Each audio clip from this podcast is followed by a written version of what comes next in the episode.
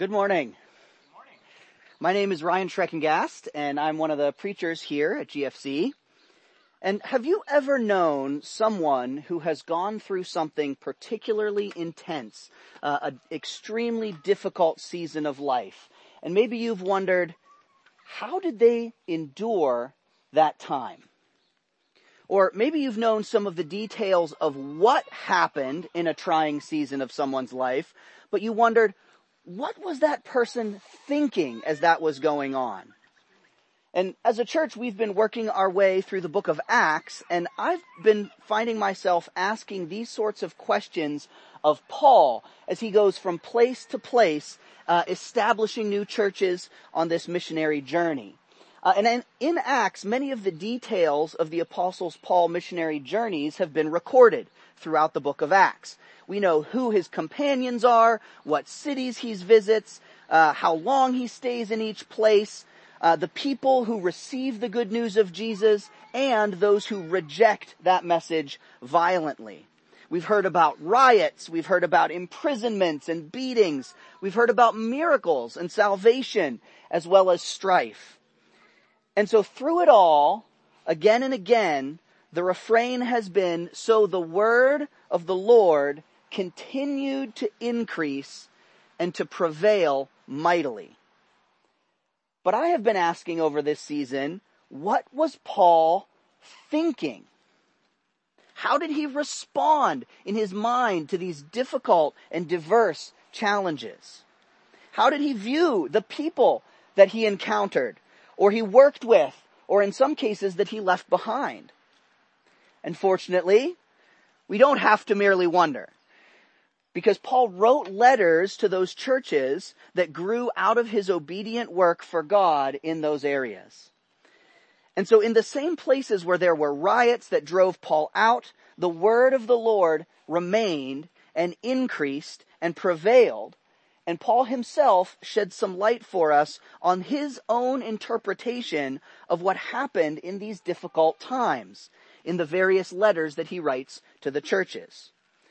So this morning, we're, we're stepping out of our uh, regular series through Acts, but I thought it would actually be a really great opportunity to do something interesting and to review some of what has happened in the cities of Philippi, Thessalonica, and Corinth, which we've learned about already and covered in Acts 16, 17, and 18. But what I'm excited about, especially this morning, is the opportunity to compare these res- or these events that happened as outlined in Acts to the introductions that Paul writes to each of the letters, uh, to the letters that he writes to each of those churches in those areas. So those were the cities, Philippi, Thessalonica, and Corinth. But so this morning we're going to read just the first few verses from Philippians 1, 1 Thessalonians 1, and 1 Corinthians 1. And we'll see that Paul and each of the unique churches face great hardship. But though they face great hardship, they have great joy as they depend on God's grace and His faithfulness to transform them and sustain them in Jesus. So let's start by reading Acts 12 verses uh, Sorry, nope. We're going to read Philippians 1 verses 1 through 11. Uh, Paul and Timothy, servants of Christ Jesus, to all the saints in Christ Jesus who are at Philippi, with the overseers and deacons, grace to you and peace from God our Father and the Lord Jesus Christ. I thank my God in all my remembrance of you, always in every prayer of mine for you all, making my prayer with joy because of your partnership in the gospel from the first day until now. And I am sure of this, that he who began a good work in you will bring it to completion at the day of Jesus Christ. It is right for me to feel this way about you all because I hold you in my heart, for you are all partakers with me of grace, both in my imprisonment and in the defense and confirmation of the gospel. For God is my witness, how I yearn for you all with the affection of Christ Jesus. And it is my prayer that your love may abound more and more with knowledge and all discernment so that you may approve what is excellent and so be pure and blameless for the day of Christ, filled with the fruit of righteousness that comes through Jesus Christ to the glory and praise of God. Friends, in these opening lines to the infant Philippian church, we see that the affection of Christ means that even tremendous personal hardship is a gift of God's grace to bring others into deeper maturity in Christ. So after his introduction, Paul says in verse 3, I thank my God in all my remembrance of you. This is astonishing to me, especially when we consider what exactly he is remembering about his time in Philippi. We studied these events in Acts 16. This was the city where there wasn't even a Jewish synagogue, where Paul cast out an evil spirit from a slave girl, and for his trouble he was beaten and arrested and shackled. So why does Paul thank God when he thinks about all of this? Well, he tells us in verse 7.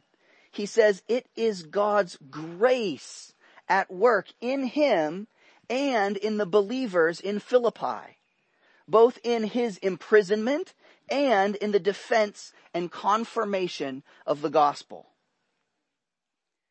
This was God's grace. This was God's grace how, Paul? How was, was that God's grace? Well, it's God's grace, Paul says in verse 8, because of the yearning affection of Christ Jesus for the people of Philippi. Yes, Paul endured beatings and accusations. He endured prison and shackles. But more importantly than what he endured, God was at work. There was a miraculous earthquake, remember as well, not to free him, but to save the jailer and his family. It wasn't pointless. Everything that he endured, Paul sees that the events of Acts 16 were orchestrated by God. And they weren't even primarily about him. They were about Jesus beginning a transformative work among the people of Philippi, of Lydia and the jailer and his household, of the unnamed people who just worshiped by the river. Paul recognizes the grace of God at work. He joyfully remembers entering into prison and how as a result, God freed the hopeless from the prison of their sin and death. That is what gives him joy, friends. When he thinks about the time that he spent in Philippi, it is with great joy because Paul was part of God's plan to make himself known and, and there was, it was incredible that how God did this using Paul. There wasn't even a synagogue in Philippi where the people could have gone to hear the name of Yahweh. And so, yearning with affection, Christ Jesus made a way for those people to come to know him. But God doesn't even stop with simply taking the lost out of prison. He frees them for another purpose, transforming them. Paul says in verse 6 that he is sure that he who began a good work in them will bring it to completion at the day of Jesus Christ. So Jesus not just rescues Lydia and the jailer from their sin, but he begins to transform Lydia and the jailer and Paul himself into partners in the gospel, Paul says in verse 5. So the church in Philippi is not meant to remain as a baby church. They're not going to stay there. He wants them to mature in their faith and to become partners in the gospel, just like Paul. How will they do this? Through prayer. Paul prays in verse 9 through 11 that their love would look like Jesus' love abounding more and more with knowledge and discernment, approving what is excellent and pure and blameless. But Paul reminds them that this fruit of righteousness, that he calls it, comes not from themselves, but through Jesus Christ and to the glory and the praise of God. So friends, how can Paul remember Philippi with joy? Because in that time, he saw the grace of God at work. The transforming love of Christ Jesus, which will go to any lengths to redeem those who weren't even looking for him and to make them not prisoners, but partners, just like Paul was made a partner in the gospel. So friends, if you ask those people who have endured great hardship with joy, I bet that they will tell you that through it they recognize God's grace and even his affection. They see that he is making partners in the gospel. They see that through their suffering, though it's painful, it's not purposeless. And so that is how we can apply this message this morning. Know that the affection of Christ Jesus will transform how you see the grace of God, even in affliction. I confess that often the last thing on my mind when I'm faced with hardship is how God's grace is at work my first thought is how I am affected. How can I resolve this issue and remove it from my life? But friends, God has no less orchestrated my life and your life than he did the apostle Paul's to make partners in the gospel. And friends, he has no less affection for me and for you and for the lost who are all around us than he did in that day. So ask yourself, how has God uniquely placed you to preach the gospel? How has God made you a partnership in that gospel? And so this week I challenge you to focus your heart and your mind on the grace of God in whatever you face and on the affection of Christ. And what will happen, friends, when we do that? How does trusting in the grace of God cause joy even in affliction? Does it remove that suffering? No. no, it does not. But the Spirit works in power and in conviction, maturing you in the Lord and expanding the kingdom of God far beyond anything that you could ever imagine God would use you to do. And that's what we'll see in the next letter that Paul writes to the church in Thessalonica. We'll look at this next church that Paul visits and what he writes to them. And we'll see that in Paul's introduction to this church in 1 Thessalonians chapter 1 verses 1 through 10, we will see the Holy Spirit of God at work in the brothers, both assuring salvation and testifying to God's glory to the end of the earth. So read these with me. 1 Thessalonians chapter 1 verses 1 through 10. Paul, Silvanus, and Timothy to the church of the Thessalonians in God the Father and the Lord Jesus Christ. grace to you and peace. We give thanks to God always for all of you, constantly mentioning you in our prayers, remembering before our God and Father your work of faith and labor of love and steadfastness of hope in our Lord Jesus Christ. For we know, brothers, loved by God, that he has chosen you.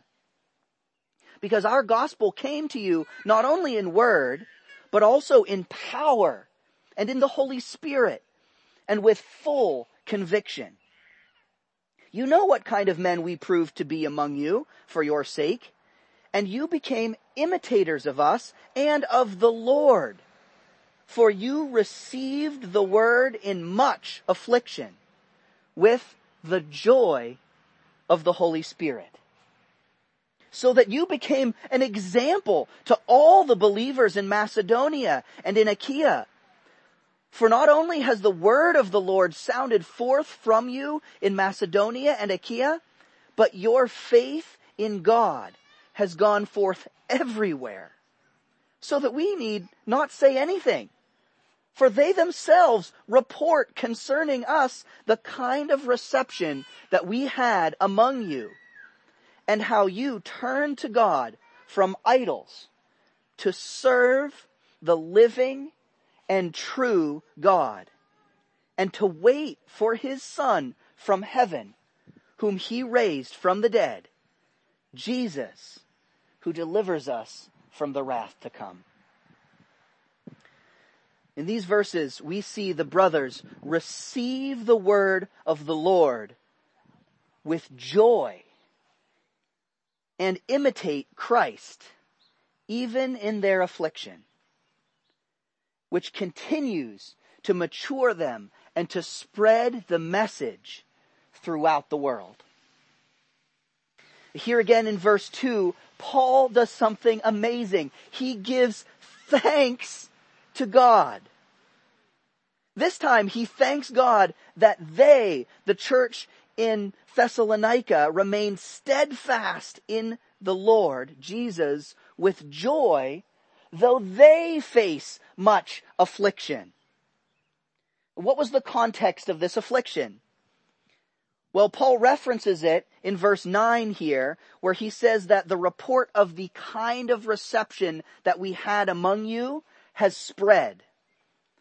So that reception, you may remember, was detailed in Acts 17. What happened there was that a mob formed and they rioted in the city and they attacked the house of Jason, one of the brothers there, and they demanded that Paul be turned over to them. And yet the brothers protected Paul and they had their money taken and confiscated to keep them in line. So here, both Paul and the local church experience very real and personal affliction. And yet Paul says that he sees it as proof that they are both loved and chosen by God. How, Paul? How does this prove that these people are loved and chosen by God? Oh, that was close. he says in verse 6 that they had become imitators of us and of the Lord. For you received the word in much affliction with the joy of the Holy Spirit. Do you see? It's not the absence of affliction but it's the presence of the Holy Spirit that is proof in the midst of affliction of God's love and his promise of transformation. As we learned from the first section, God is in the business of transforming his people into his own likeness. That is the likeness of Jesus. They became imitators of Jesus. Jesus, who received the word of God with joy, although it meant his own suffering and death on this earth. Jesus, who loved with such great affection that he bore not just death, but the shame of the cross. For the sake, friends, of our salvation. Jesus, who made a way that we could become children of God through him. And as these brothers imitate this love of God's word and of God's own chosen people above their own worldly interests, they prove, as it says in verse 5, that the gospel came not only in word, but in power and with the Holy Spirit and with full conviction. They prove it, friends, because they would not and they could not do this on their own. And what is the result of the Holy Spirit's work in their life? We see that they turned from idols to serve the living and the true God, it says in verse 9. And it still doesn't stop there. In verse 8, Paul says that the word of the Lord sounded forth from them throughout Macedonia and that their faith had gone forth everywhere. What a powerful witness Jesus has created here among the Thessalonican church the brothers in Thessalonica have become full partners in the gospel. So how does that apply to us this morning? Friends, firstly, receive the word of God with joy. Don't reluctantly let go of your idols, but do it with joy. Your plans for the future aren't as good as God's plans. So turn them over to Him joyfully. Stop believing that your sin is any less damning than the sin of those around you. But joyfully believe that Jesus alone can transform you. Take joy in the ways that you have matured in God's work in your life as He has chosen you. Take joy in how God does not leave you where you are, but He continues to sanctify you. And that brings us to our second application this morning.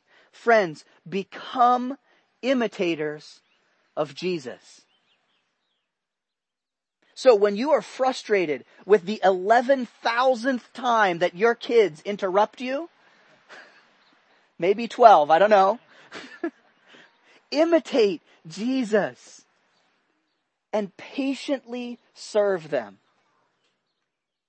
Friends, when you are taken advantage of at your work, or you're not recognized for the efforts that you have done, imitate Jesus and humbly work, not for man, but for God. When you face anger or misunderstanding from strangers, or even from those who you love dearly. Imitate Jesus and let go of the need to be proven right before them, but depend on God to judge in His timing.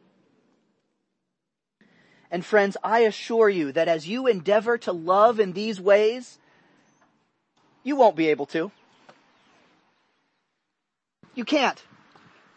But that's a good thing because you are not alone. You have the Holy Spirit who is doing this transforming work in your life. And so you must become more steadfast in the hope of our Lord Jesus. Because friends, you will fail, but you will depend more and more on Him. And so you will be transformed more and more into his image, which is exactly how you can be certain that he has, tra- he has chosen you and he will be faithful to complete in you the good work that he began. And that brings us to our final section this morning. The third church, the letter from Paul to the church in Corinth. And here we will see that the foundation of that certainty is based on the faithfulness of God. Certainty not because of our own worthful, worthiness or faithful effort, but because of the scripture which confirms the faithfulness of God. So we'll review Acts 18 and read 1 Corinthians verses, or chapter 1 verses 1 through 9. Let's read that together this morning. Paul, called by the will of God to be an apostle of Christ Jesus, and our brother Sosthenes, to the church of God that is in Corinth, to those sanctified in Christ Jesus, called to be saints together with all those who in every place call upon the name of our Lord Jesus Christ. I give thanks to my God always for you because of the grace of God that was given you in Christ Jesus. That in every way you were enriched in Him in all speech and all knowledge, even as the testimony about Christ was confirmed among you, so that you are not lacking in any gift, not lacking in any gift, as you wait for the revealing of our Lord Jesus Christ, who will sustain you to the end guiltless in the day of our Lord Jesus Christ. God is faithful in whom you were called into the fellowship of his son, Jesus Christ, our Lord. We see here that the completion of the gifts of God is rooted entirely in the faithfulness of God. This morning we started these letters to the baby church of believers in Philippi who depended solely on God's grace to mature in their, or to, to, to grow in their maturity. That's where we started. And we saw in the church of Thessalonica a church that was assured in that growth in their imitation of Christ. How? Through the grace of God. And finally, here we are in Corinth, and we see the fulfillment of all speech and all knowledge and every gift. How? Again, through the grace of God, who is faithful so in the city of Corinth, Paul says in verse 6 that the testimony about Christ was confirmed among you. Remember from Acts 18, the context of this is that Corinth is where Paul testifies and the message of Christianity was vindicated as an authentic Jewish fulfillment, not just by the Roman authorities, but also by two separate rulers of the synagogue. This is where we see this confirmation of Paul's message. But let's ask ourselves one more time, what does Paul think about his experiences there? Well, I bet you can guess how he feels about it. Verse 4, I give thanks to my God always because of the grace of God that you received in Christ Jesus. Really, it's the same thing again, Paul. Grace again. How is this the same? Aren't these churches completely different? Aren't the circumstances completely different, Paul? How is this the same? Verse 7 says that the church in Corinth was not lacking any gift. And yet, the grace of God is no less the thing that they must depend on. So even though this isn't a baby church, Even though this isn't a confident but maturing church, this is a faithfully matured, adult, sanctified church. Surely now they have arrived. They can start depending on their own independence to sustain them. Nope. Paul says in verse 7 and 8 that they must wait for the revealing of our Lord Jesus Christ who will sustain them to the end by the faithfulness of God and by the fellowship of his son, Jesus Christ, it says in verse 9. The attitude is exactly the same. As you grow in maturity, being transformed into the likeness of Christ, dependence on the grace of God leads you into deeper dependence, which leads you into deeper dependence, which leads you into deeper dependence on the grace of God. So how does this apply to us this morning? Well, the application is the same for wherever you are in your walk with the Lord Jesus Christ. Call upon the grace of God through the name of our Lord Jesus Christ.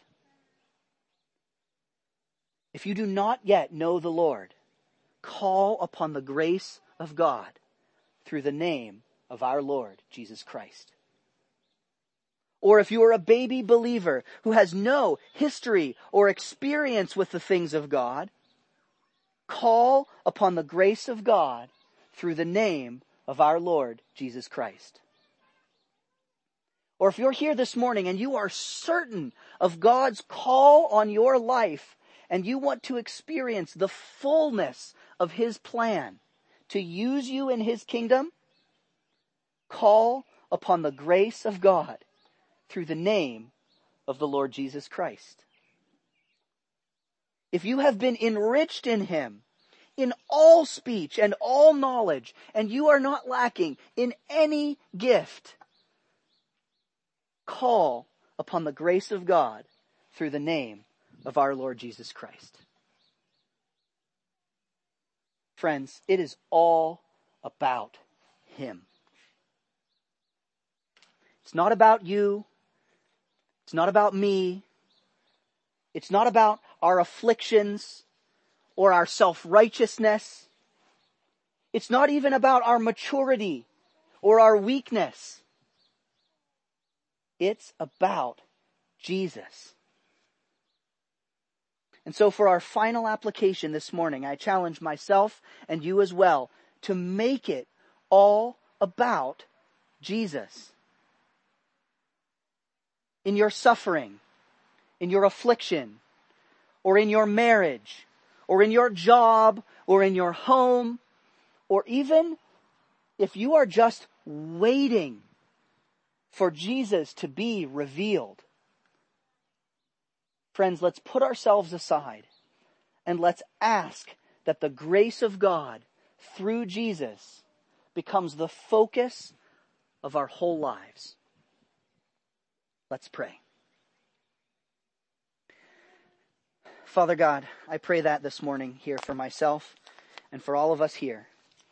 God, may your grace be the thing that sustains us. Lord, that drives us forward through affliction, through suffering, God, through uncertainty. Lord, we depend utterly on your grace. And so God, I pray that your son, Jesus, that he would be the one that we focus our whole thoughts and our money and our time and our choices on, Father God. That Jesus would be the center of everything that we do. Lord, and we recognize that that is impossible for us to do on our own. We need you, God, to make that transformation in our lives. So we ask that of you here this morning to please transform us and take your rightful place on the throne, God. Amen.